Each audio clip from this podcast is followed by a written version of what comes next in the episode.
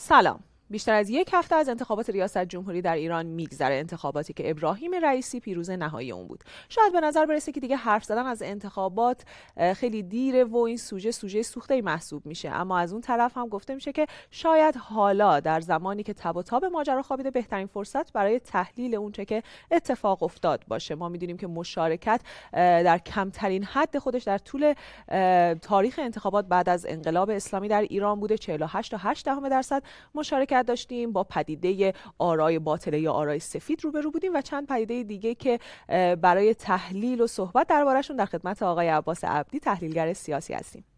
سلام وقتتون بخیر باشه. منم سلام عرض می‌کنم خدمت شما و هم بینندگان کویران. من سراغ یکی از تحلیل های شما میرم. شما قبل از انتخابات بعد از انتخابات از سونامی خاموش صحبت کرده بودید. اشاره کرده بودید که این سونامی خاموش در این انتخابات فرصت بروز داشته. اصلا منظورمون از سونامی خاموش چیه؟ شرایط بروزش چی بوده و به چه شکل اصلا بروز کرد؟ منظورتون از سونامی خاموش چی بود دقیقا؟ بله. من سعی می‌کنم که حالا تو این مصاحبه صفر و صد اونچه که از این انتخابات می‌دونم و برای شما و بینندگان محترمتون عرض کنم. ببینید جامعه ایران یه جامعه متحولیه.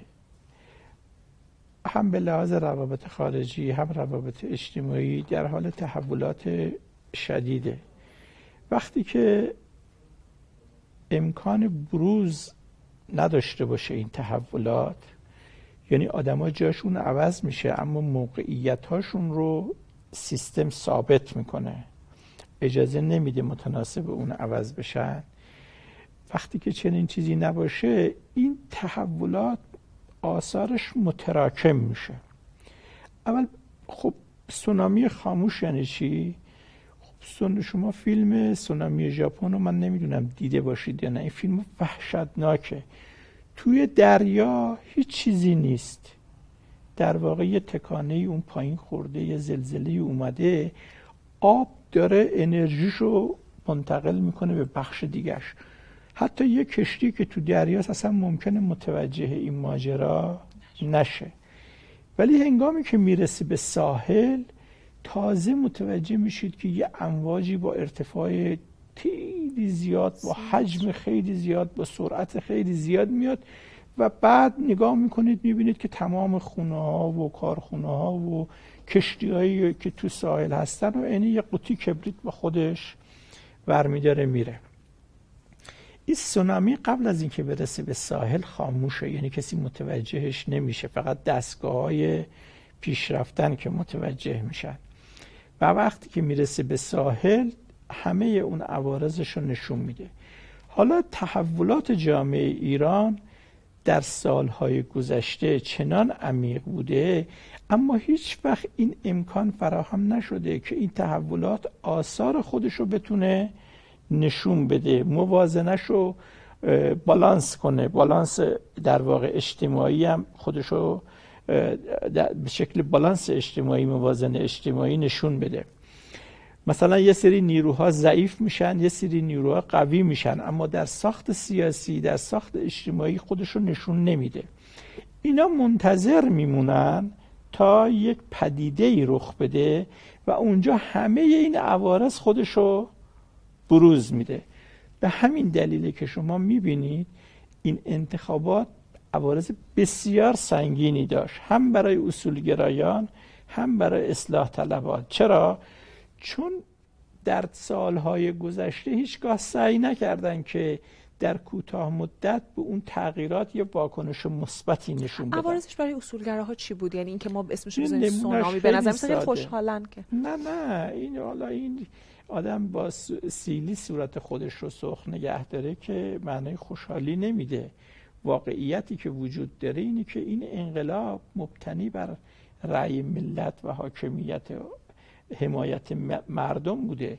الان رسیده به جایی کارش رسیده به جایی که بعد مثلا یه انتخاباتی میاد با از 80 درصد 73 درصد می‌رسه به 41 دو درصد. حالا چرا میگم 41 دو درصد؟ برای اینکه اون بخش آرای باطل است. اونا رو نباید جزو مشارکت حساب کنیم. حکومت می‌تونست یه سیاستی رو اتخاذ کنه که همه مردم برن رأی بدن. صد درصد بشه. اما اون موقع ممکن بود آرای باطل بالای 60 درصد می‌شد. خیلی بیمعنی میشه.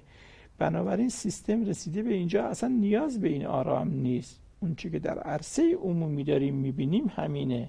وقتی که میان میگن این واجب هست برید یک جامعه که قرار اسلامی باشه و اساسا کسی توجه نمی‌کنه به این مسئله و وقتی که نگاه می‌کنیم می‌بینیم که تغییری تو ذهنیت مردم به وجود نیومده این خوشحالی و شادی یک امر به نظرم سوری هستش. سرخ کردن صورت با در واقع سیلی خود آدم هست. بعد شما مثلا نگاه کنید این حد رد صلاحیت های نو در حدی به لحاظ سیاسی برای سیستم یه فاجعه تمام ایار تو اصولگرا به شدت با این قضیه مخالفت کردن. حالا اصلاح طلبا که به طور کلی با این سیاست مخالف بودن. بنابراین این چیزی نیستش که بگیم اونا خوشحالن. اونا خب می‌تونستن یه مسابقه تک نفره هم بذارن و یا رأی هم بیارن بگن خوشحال. این الان میگی سونامی اتفاق افتاده یا اینکه هی داره به ما نزدیکتر میشه. یعنی ما دیگه سونامی اومد و ما رو برد یا نه؟ بله ببینید این اتفاق به این شکله که به نظر من بخشش اتفاق افتاده. یعنی یه ریزش عظیمی تو نیروهای اصولگرا آدم می‌بینه ریزش که اصلا ناامید دارن میشن نسبت به آینده و اونا حتی, بش... حتی از اصلاح طلبان هم شاید بیشتر این ناامیدی رو دارن بروز میدن. و فکر می‌کنم که تو اونا وجود تو اصلاح طلبان هم به یه شکل وجود بوده اما از همه اینا مهمتر به نظرم تو عرصه عمومی چیزی که حکومت تا حالا باور نداشت الان داره با چشم می‌بینه. اون چیه که باور نداشت با چشم می‌بینه؟ اون حمایت مردمی است که می‌بینه نه اصلا تکون نخورد جامعه تو این انتخابات. انتخابات همیشه توی ایران یه امکانی بوده برای اینی که مردم بیان خواستای خودشون رو باستاب بدن. این معناش اینه که اصلا ناامیدن از چنین خواستی رو بتونن باستاب بدن ناامیدن از چنین که ظرفی وجود داشته باشه که خواست اونا رو بتونه باستاب بده. هر دوتاش.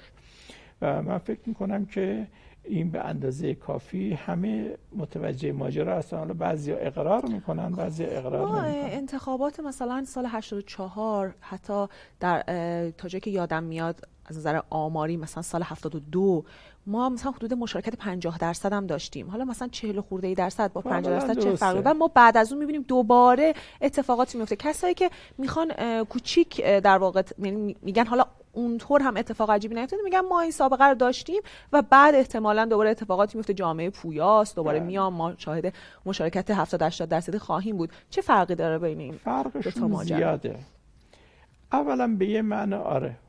همین الان اساسا حکومت تصمیم بگیره که انتخابات دیگه ای رو برگزار کنه. انتخاباتی که معنادار باشه برای مردم همین اتفاق خواهد افتاد. اصلا چیز پیچیده ای نیست. 80 درصد هم ممکنه بیان پای صندوق.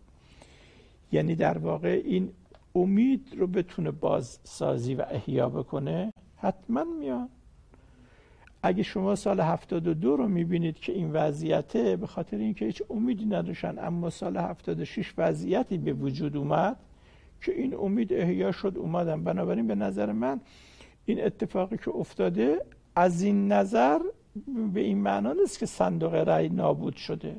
صندوق رأی اتفاقا به همین دلیل زنده است. یعنی مردم نشون دادن که این صندوق کار نمی‌کنه بهش رأی نمیدن. صندوق بعدی اگه کار کنه بهش رأی میدن. اما معلوم نیست که چنین فرصتی با ادامه این وضعیت به وجود بیاد. سال 72 درسته که مردم امید نداشتن رأی کم می‌دادن نسبت به آینده. اما این ظرفیت در دل حکومت بود که 76 هم از دلش بیرون بیاد. اما سوال سر اینه که آیا ما همچی ظرفیتی داریم برای آینده؟ خب اینو داریم نگاه می‌کنیم می‌بینیم که این ظرفیت هایی داره کم میشه و کم میشه. وقتی که مثلا آقای لاریجانی هم رد میشه اساسا دیگه تس احتمالی نمیمونه از آینده که شما بتونید بهش امیدوار باشید. وقتی که می‌بینید در تحریم هستین هیچ چشماندازی برای حل مسائلتون نیست. بنابراین ناامیدی تعمیق پیدا می‌کنه عمیقتر میشه و در واقع مشکلات قطعا بیشتر خواهد شد. بنابراین از این نظر حرف اونا درسته که خب بله این هم حالا مثلا 48 درصد حالا 48 درصد که نبوده به خاطر که اون ابتالیا رو باید بذاریم کنار. چه مثلا 42 درصد با 52 درصد حالا خیلی فرقی نداره میشه جبرانش کرد. اما واقعیت اینه که باید ببینیم که اگه قراره که جبران بشه چرا همین دفعه این کار نشد؟ خب شما صحبت آقای قاضی رو دیدین در رابطه با اینکه قراره که یک دست اداره بشه کشور ظرف ده سال آینده. تصمیم گرفته شده که یک دست باشه قوا با هم دیگه هماهنگ باشن مدت ده سال. ما اینو تو تحلیل های سطح کلان هم می‌بینیم. یه سری تحلیلگر خارجی میگن اصلا منطقه خاورمیانه داره به این سمت میره. مثلا ما اون طرف می‌بینیم ترکیه سال هاست که یه مدیریت ثابتی داره. سوریه که خب تکلیفش روشنه. ایران و عراق و کشورهای دیگه هم دارن به این سمت حرکت می‌کنن. برای اینکه منطقه و حالا به صورت جزئی تر ایران نیاز دارن که برای یه مدتی به صورت یک پارچه اداره بشن. این رو از این جهت میگم که کسایی که این نظر رو دارن میگن این رفتاری که شورای نگهبان نشون داد تو تایید صلاحیت ها و رد صلاحیت ها یک رفتار پایدار قرار نیست باشه. بعد حالا مثلا 10 سال 8 سال دوباره دموکراتیک تر رفتار خواهد شد. دوباره ما شاهد تایید صلاحیت ها خواهیم. اینو اول اصلا نظرتون درباره این حرف آقای قاضی زاده چیه؟ ثانیا قبول دارین اینکه میشه برگردن نگاه های دموکراتیک؟ اولا نیاز به حرف آقای قاضی زاده و اینا نیست. این یه امر واقعی بود که از قبلا معلوم بود چنین تصمیمی گرفته شده و رد صلاحیت ها هم همینو نشون می‌داد. نیازی به این مسائل هم نیست. دوستانی هم که فکر می‌کردن با شرکت تو انتخابات می‌تونن نتیجه کنن یه دچار خیال خام بودن. چون این تصمیم اتخاذ شده بود و تا آخرش هم اینو می‌رفتن. اما این که خاور میانه به چنین چیزی نیاز داره خب من تو این مقام نیستم که برای خاور میانه این نظر, نظر کنم. نمی‌خوام اینو بگم. اما اگر یاد داشتیم شنبه نوشتم همین بود. در اگر این سیستم با یک دستیش بتونه توی این مملکت رشد اقتصادی درست کنه نمی‌خوام بگم دو رقمی. همون چیزی که تو برنامه هاشون اومده. 8 درصد رشد اقتصادی به طور حداقل 4 سال 5 سال ایجاد کنه. اشتغالی که مدعیان سالی یک میلیون درست می‌کنن و ایجاد کنن تورم رو کم کنن اصلا نیازی به این نیست. همه میریم حمایت می‌کنیم ازشون. ولی این یک سراب برای این سیستم نیست. ممکنه این اتفاق توی یک کشور دیگه رخ بده. اونجا اول یک سیستم هماهنگ هست بعد میاد سوار این ماجرا میشه. اینجا اساسا چنین چیزی وجود نداره. وضعیت ایران به گمان من با یک دست شدن حل نخواهد شد. اما این فرصت رو باید بهشون بدیم تا آخر سال ببینیم ادعاهایی که کردن تو این انتخابات اصلا چقدرشون می‌تونن بهش نزدیک بشن نه اینکه انجامش بدن. ادعای اشتغال ادعای کاهش تورم ادعای انواع اقسام واقعا ادعای آدم وحشت می‌کنه اینا رو می‌بینه و من مطمئنم که با این سیاست هایی که دارن پیش میرن با این چشماندازی که ما از نیروهای اینا می‌بینیم و با این وضعیتی که تو سیاست خارجی می‌خوان حرکت کنن یا نشون دادن یا تا حالا خواستن این چشماندازان نه تنها بخشش اجرا نمیشه بلکه احتمالا بدتر هم خواهد شد. بنابراین اساسا اگه نیرویی باشه که بتونه کارآمدی ایجاد بکنه نیاز نیست از طریق حذف مردم یک دست بشه. کاملا می‌تونه با حمایت مردم یک دست باشه.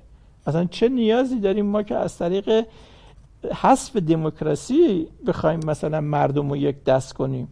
اتفاقا اگه شما کارآمد باشید مردم و نشون داده باشید که کارآمد هستید همه مردم حمایت می‌کنن یا حداقل اکثریت قاطع اونا حمایت می‌کنن؟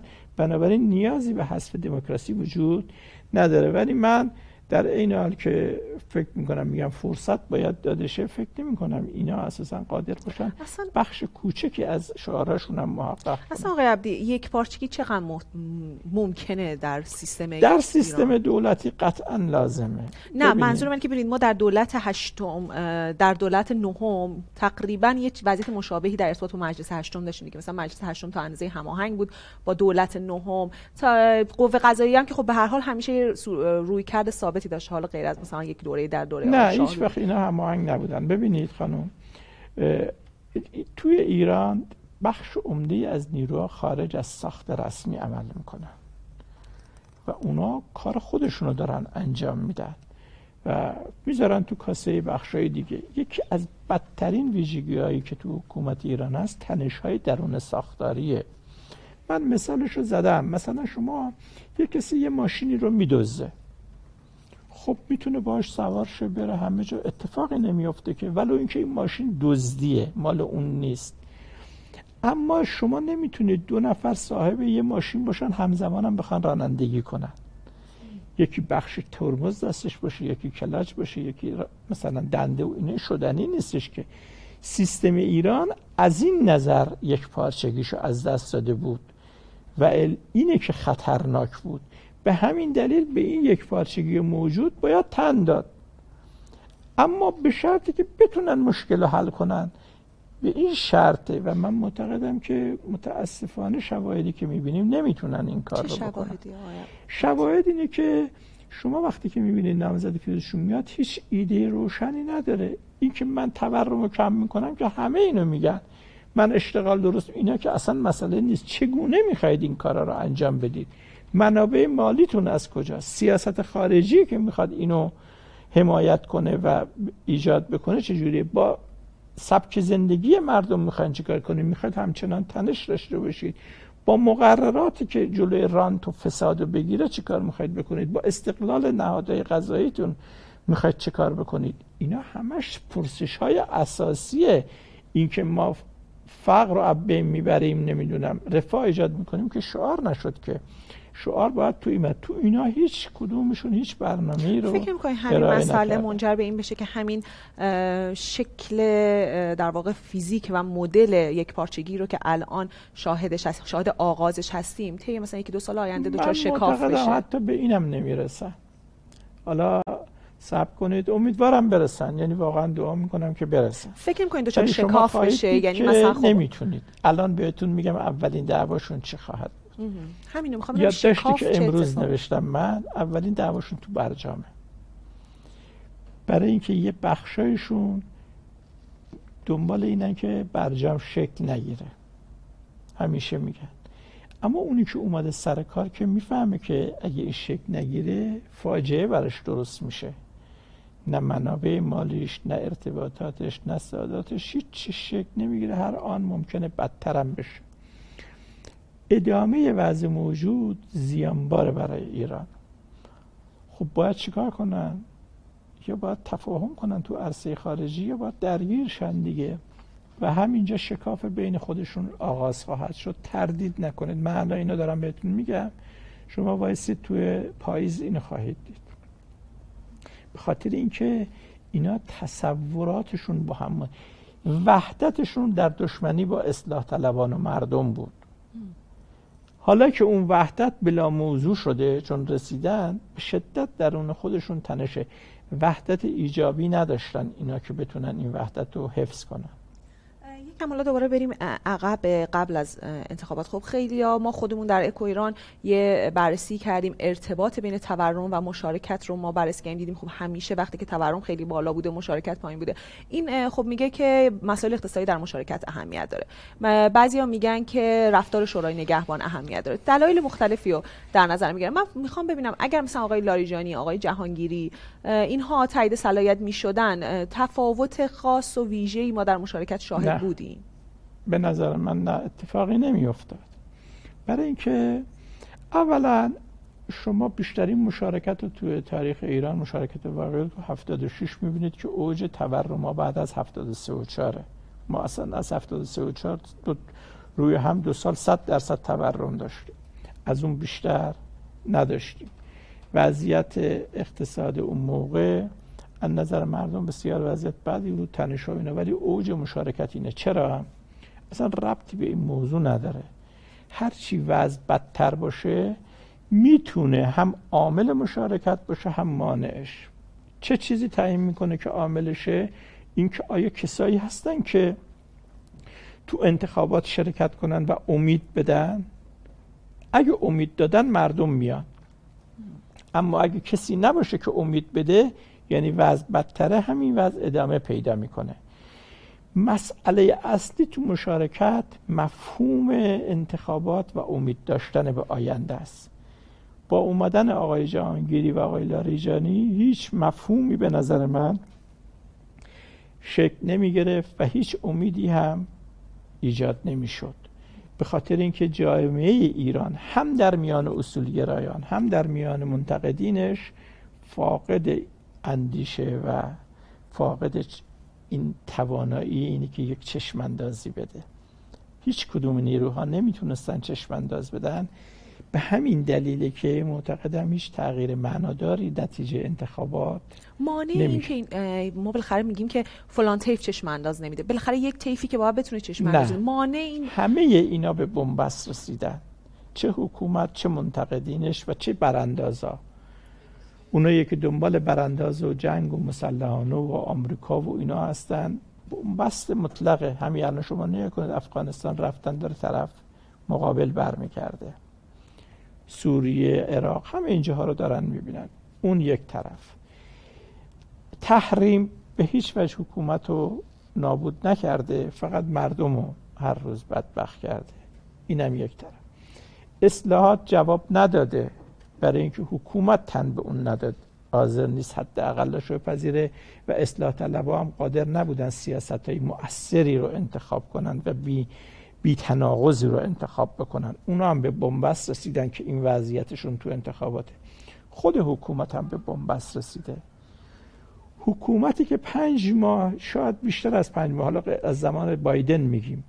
از زمان قبلش هم مدت های زیادیه که برجام رو تصویب کرده. از منافع برجام بهرهمند است و کار زیادی هم نمی‌تونه بکنه. آش نخورده و دهان سوخته. ادامش هم نمی‌تونه کار چندانی بکنه. بنابراین هی باید بره جلوی تنش. آخرش که چی؟ آخرش چه اتفاقی میفته نتیجه این شده که مرد دور مردم رو هم خط کشیدن چگونه؟ اینکه اون نیاید شرکت نکنید. ما یه انتخاباتی می‌ذاریم با 40 درصد مشارکت. فرقی نمی‌کنه که. بنابراین می‌بینیم که همه به بنبست رسیدن برای اینکه امیدی رو به مردم بدن. و نکته کلیدی که بهش باید توجه کنید امید دادن یک چیز سوری لحظه ای نیست. این از دل یک حرکت و جریان بلند مدتی به وجود میاد. شما که میفرمایید یکی می‌تونه این کارو بکنه تو کدوم جریان دیدید که چنین امیدی رو ایجاد کرده باشه؟ حالا دم انتخابات به ثمر رسیده باشه. هیچ کدوم اینا به نظر من خیلی سرشار از ناامیدی شد. فیلم کنید نقطه امید کجاست؟ ببینید نقطه, نقطه امید اولش از همین ناامیدی است. وقتی که شما همه به بنبست رسیدن حالا باید کوشش کرد به اینکه ببینیم کسایی پیدا میشن که اندیشه پیدا میشن نیروها و اتحاد جدیدی پیدا میشه که بتونه یه امیدی رو ایجاد بکنه. من شاید سخت باشه این حرف بزنم خیلی مقدماتیه. ولی فکر می‌کنم که از ترکیب بخشی از ترکیب بخشی از نیروهای اصلاح طلب اصولگرا و حتی منتقدین بیرون از سیستم اینا ممکنه در آینده نقطه امیدی برای برون رفته از این وضعیت باشه. دوباره اگر به انتخابات برگردیم ما دیدیم که خب خیلی انتقاد هم شد از اصلاح طلب ها نه صرفا حالا بابت کارنامهشون بابت خود رفتار انتخاباتیشون. خیلی ها می‌گفتن که باید شکل دیگه ای ظاهر می‌شدن. مثلا یه سری هم گفتن که اصلا باید تحریم می‌کنین چرا وارد این بازی شدین؟ چرا دروغ گفتین که اگر یه هول بدین آقای همتی رأی میاره. یه سریای دیگه می‌گفتن باید نیروی بهتری رو معرفی می‌کنین از این دست. شما خودتون هم از یه اصطلاحی استفاده کردین به اسم تکنسین های انتخاباتی. منظورتون چی بود دقیقا همین موضوع بود. این انتخابات حضور اصلاح طلب از در این انتخابات از از ابتدا دچار اشکال بود. انتخابات یک کلیتی داره که شما اول باید موضعتون رو راجع به اون کلیت روشن کنید. بعد به مسائل تکنیکیش بپردازید. وقتی که موضوعتون رو راجع به اون کلیت روشن نمی کنید و سعی می کنید که اون کلیت رو بزک کنید دچار بحران میشید. سعی می کنید با جزئیات بزک کردن های جزئی مسئله رو حل کنید اما اتفاق نمیفته هر لحظه که میرید جلوتر شما با بحران های بیشتری مواجه میشید. مثلا در این که بارا من بهشون گفتم آقا شما اصلا کاری به انتخابات نشوش این مطلب مال اسفند ماهه. بیاید ایدتون و بحران مملکت رو بگید اصلا کاری هم به انتخابات نشده و اینکه چگونه میشه از این خروج پیدا کرد؟ بعد در دل اون انتخابات رو معنادار کنید. مطلقا این کار نکردن. به هیچ وجه. بنابراین اصل رو گرفتن به انتخابات. به هر شکلی شرکت کردن توش.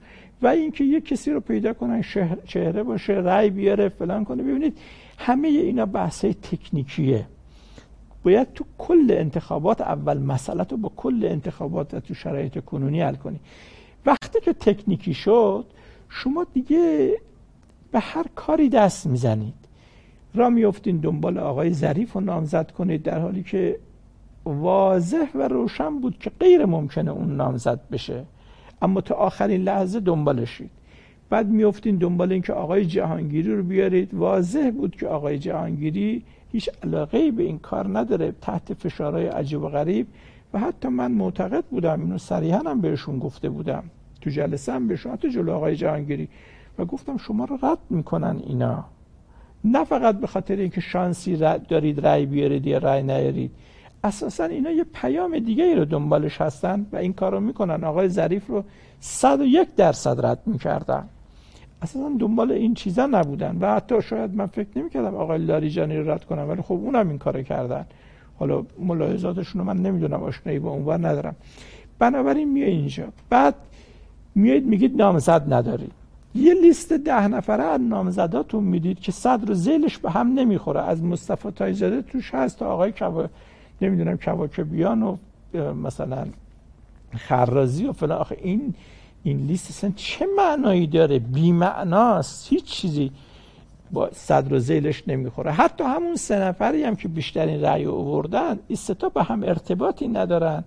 این یه کسی که نگاه می‌کنه میگه یعنی چی؟ یعنی هم می‌تونی با مصطفی تایزاده وارد بشی هم با ظریف هم با جهانگیری. آخه یعنی چی؟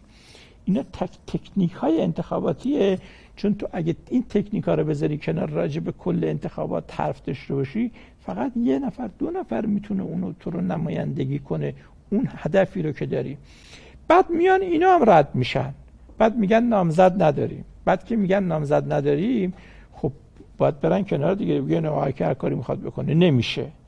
میان یهو میگن شرکت می‌کنیم. رئیس گروهشون قبل از اینکه تو جلسه چه تصمیم رو بگیره مصاحبه می‌کنه میگه شرکت می‌کنیم. بعد برای اینکه شرکت کنن یهو معلوم نیست نظرسنجی میارن. وقتی که رأی نامزدشون دو درصد بوده مثلا حداقل 12 و حد اکثر 18 براش رأی میتراشن. بعد می‌بینیم همینطوری اشتباه پشت اشتباه. بهتر زشت نشد. یعنی خب ما می‌دیدیم خب بله تکنسیان کارش همینه.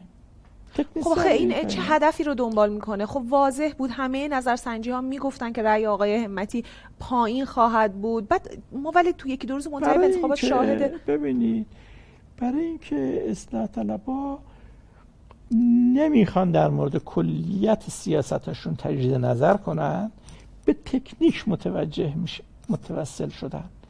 اونو مفروض می‌گیرن می‌ذارن کنار.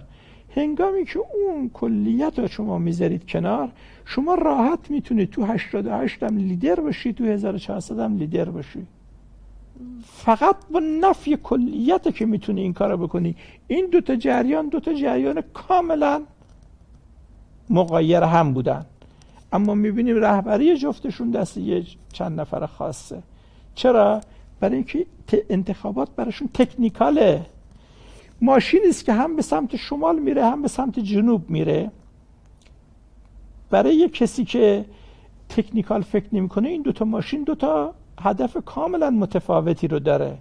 اما برای یه راننده و یه دونه مکانیک اصلا فرقی نمی‌کنه که این میره شمال یا میره جنوب. هر جفتشو می‌خواد تعمیر کنه و را بندازه و بنزین بزنه را بیفته بره جلو. اما خب این میره جنوب آقا فرق می‌کنه با اینکه اون شمال میره. دو تا هدف مقایر 180 درجه مقایر هم حرکت می‌کنه. وقتی که انتخابات رو تقلیل میدی به امر تکنیکال کارش می‌کشه به همینجا که ساعت 9 شب میگه دور دوم حل شده یه حرکت کنید میشه دور. و حتی فکر نمی‌کنه که آقا دو ساعت دیگه این گند این در میاد. اصلا فکر نمی‌کنه کاری به این موضوع نداره. بعدم که گندش در میاد سکوت می‌کنن یا میگن همه باختیم. این از تکنیسیانی آه حدی داره. اینا رو به نظرم اصلاح طلبا از قبل انتخابات باخته بودن به خاطر اینکه جریان کلی رو ندیده گرفتن. اما شما وقتی که جریان کلی رو ندیده میگیر اون سونامی که گفتم شما رو وارد یه امور تکنیکی می‌کنه که به این روز میافته. شما ابراز امیدواری کردین که جوانان یه طرح نوعی در بندازن سوالات بنیادین بپرسن. این سوالات چیه؟ ببینید اول اینکه خود اصلاح طلبا رو اگه بگم من با حکومت رو کار ندارم. اونا بحثشون متفاوته. هم به لحاظ راهبردی هم به لحاظ تشکیلاتی و هم به لحاظ اشخاص از ستا به بنبست رسیدن. هر ستا باید تغییر کنه. حالا ولو اینکه مقاومت هم بکنن. به نظرم دیگه مقاومتیش جواب نمیده. از ابتدا هم معلوم بود که 1400 پایان این کار هستش و اینا. اما واقعیت اینه که معتقدم بر اساس تحقیقم میگم و حس عمومم اینه که مردم ایران نهایتا از سیاست اصلاحی دفاع می‌کنن. اما سیاستی که بتونه امید و شور و شوق توشون ایجاد بکنه. و این یه نسل جدیدی رو می‌خواد که هم از دل اصولگرایان هستن هم از دل بخش عمومی از مردم که اصلاح طلبها چه غیر اونا. من فکر می‌کنم اینا این امکانو داره از پرسش هم باز با احیای اصول اصلاح طلبی با یه نوع ببینید اتفاقای افتاده یه نوع در واقع ما چیزای شخصی هم داریم تو ایران. خیلی از ماها نسبت به هم دیگه مسئله شخصی پیدا کردیم. چه با حکومت چه درون خودمون. دیگه نمی‌تونیم تفاهم و گفتگو به این راحتی بکنیم. اما نسل جدید من فکر می‌کنم که اگه دور هم جمع بشن و یه طرحی رو بتونن به صلاح ارائه کنن که پاسخ به چند تا سوال اساسی بده که مشکل اصلی مملکت چیه و راه حلاش چگونه است و که تو چارچوب اصلاحات انجام بشه. من فکر می‌کنم که این تنها امید ما هستش. و الا به این نسل گذشته هیچ امیدی من شخصا ندارم. گفتگومون یه جورایی هم امیدوارانه تموم شد هم ناامیدانه نسبت نه من شخصا معتقدم ما محکوم به امیدیم. ما نمی‌تونیم ناامید باشیم. ولی اگه دقت کرده باشید گفتم شروع امید اذعان به ناامیدیه.